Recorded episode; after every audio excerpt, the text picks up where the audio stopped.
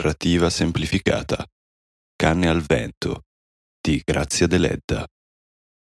Capitolo 6. Quarta parte. Si sveglia con un peso sul cuore. Benché sia ancora notte, si alza, ma Giacinto se n'è già andato. Per molti giorni non si lascia più vedere, tanto che Efix comincia a preoccuparsi, anche perché la verdura si accumula all'ombra della capanna e nessuno viene a prenderla.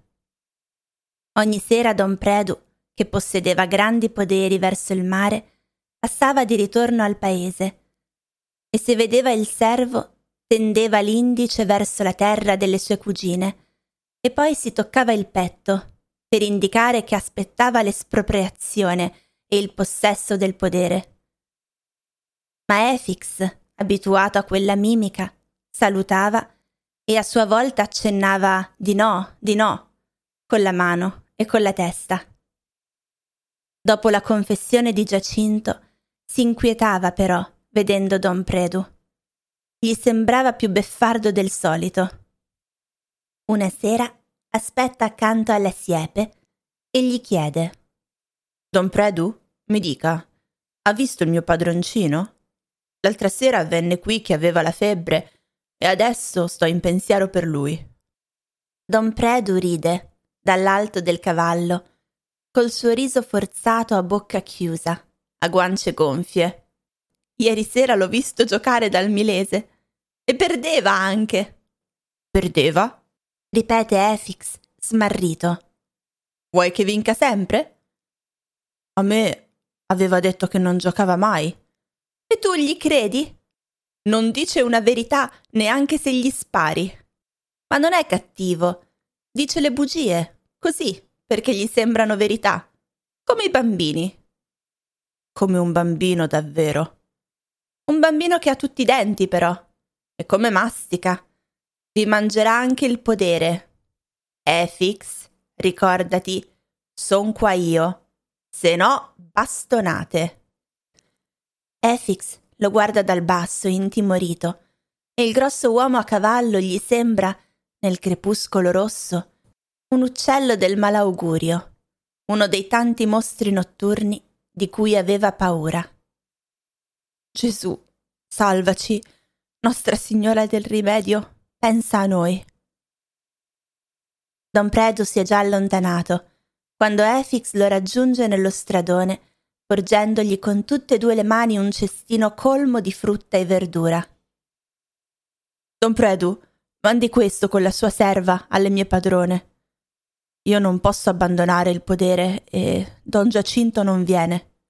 Dapprima l'uomo lo guarda sorpreso.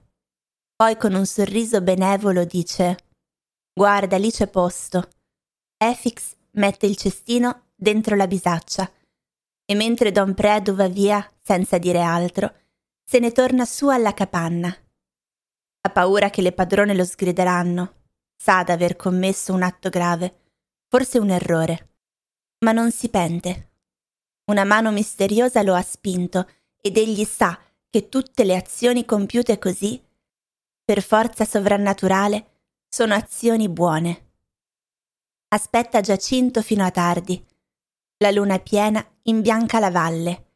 Persino i fantasmi quella notte non osano uscire, per quanta luce c'è. Anche i fantasmi hanno pace questa notte. Solamente il servo non può dormire. Pensa alla storia di Giacinto e del capitano di porto e prova un senso di infinita dolcezza, di infinita tristezza. Tutti nel mondo pecchiamo, più o meno Adesso o prima o poi. E per questo? Il capitano non aveva perdonato? Perché non dovevano perdonare anche gli altri? Ah, se tutti si perdonassero a vicenda, il mondo avrebbe pace. Tutto sarebbe chiaro e tranquillo, come in questa notte di luna. Si alza e va a fare un giro nel podere.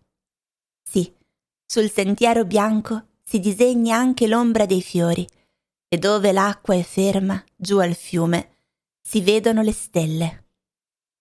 Ma ecco un'ombra che si muove dietro la siepe, fra gli alberi. È un animale deforme, nero, con le gambe d'argento. Scricchiola sulla sabbia. Si ferma.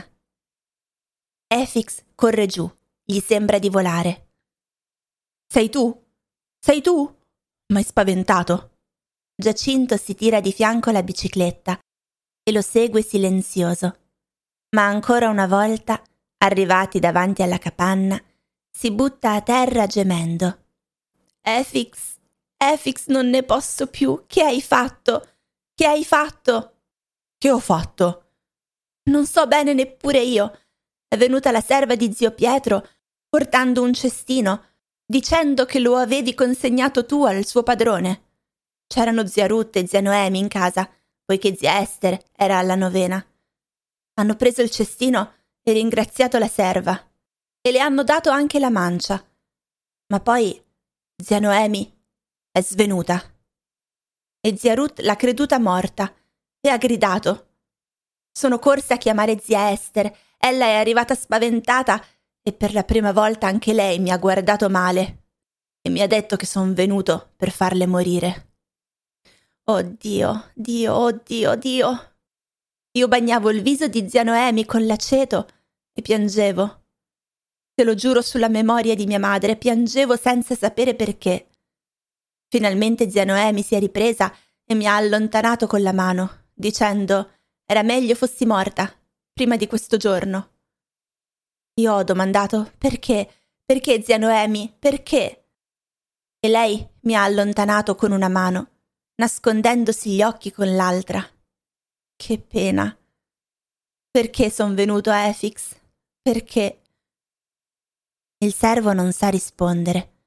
Adesso vedeva, sì, tutto l'errore commesso, consegnando il cestino a Don Predu, e pensa al modo di rimediare, ma non vede come.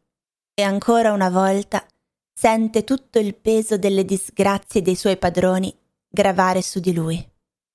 Sta calmo, dice infine. Tornerò io domani al paese e rimedierò tutto. Allora Giacinto dice tu devi dire alle zie che non sono stato io a consigliarti di incaricare zio Pietro della consegna del cestino. Esse credono così, esse credono, e zia Noemi specialmente, che io cerchi l'amicizia di zio Pietro per far dispetto a loro. Io sono amico di tutti. Perché non dovrei esserlo di zio Pietro? Ma le zie sanno che egli vuole comprare il podere. Che colpa ne ho io? Sono io che voglio venderlo, forse? Nessuno vuole venderlo. Perché parlare di queste cose? Ma tu, anima mia, tu... Tu l'altra sera dicevi questo, dicevi quest'altro. Promettevi mari e monti per far felici le tue zie. E ieri sera, invece, sei andato a giocare. Giocando tante volte si guadagna. Io voglio guadagnare, appunto per loro.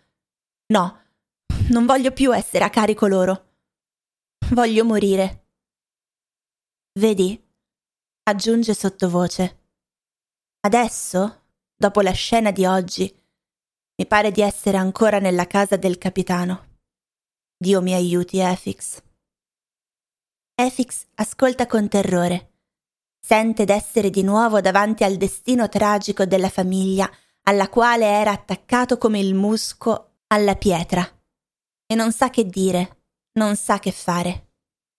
Oh, sospira profondamente Giacinto. Ma di qui me ne vado certo. Non aspetto che mi caccino via. Sono senza carità le mie zie, specialmente zia Noemi. Non mi importa però. Essa non ha perdonato mia madre. Come può perdonare me? Ma io... Abbassa la testa e tira fuori dalla borsa una lettera. Vedi, Efix, So tutto. Se zia Noemi non ha perdonato mia madre dopo questa lettera, come può aver l'animo buono? Tu lo sai cosa c'è in questa lettera? L'hai portata tu a zia Noemi. Ed io gliel'ho presa. Stava sul letto il giorno del mio arrivo. Io ne lessi qualche riga, poi la presi dall'armadio. Oggi è mia. È di mia madre, è mia. Non è degna di stare là questa lettera. Giacinto, dammela. dice Efix stendendo le mani. Non è tua, dammela. La riporterò io alle mie padrone. Ma Giacinto stringe la lettera fra le mani e scuote la testa. Efix cerca di prendergliela. Supplica. Sembra chieda un'elemosina suprema. Giacinto, dammela. La riporterò io. La rimetterò nell'armadio.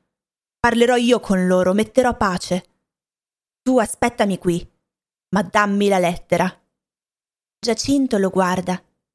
La sua spalla trema, ma gli occhi sono freddi, quasi crudeli.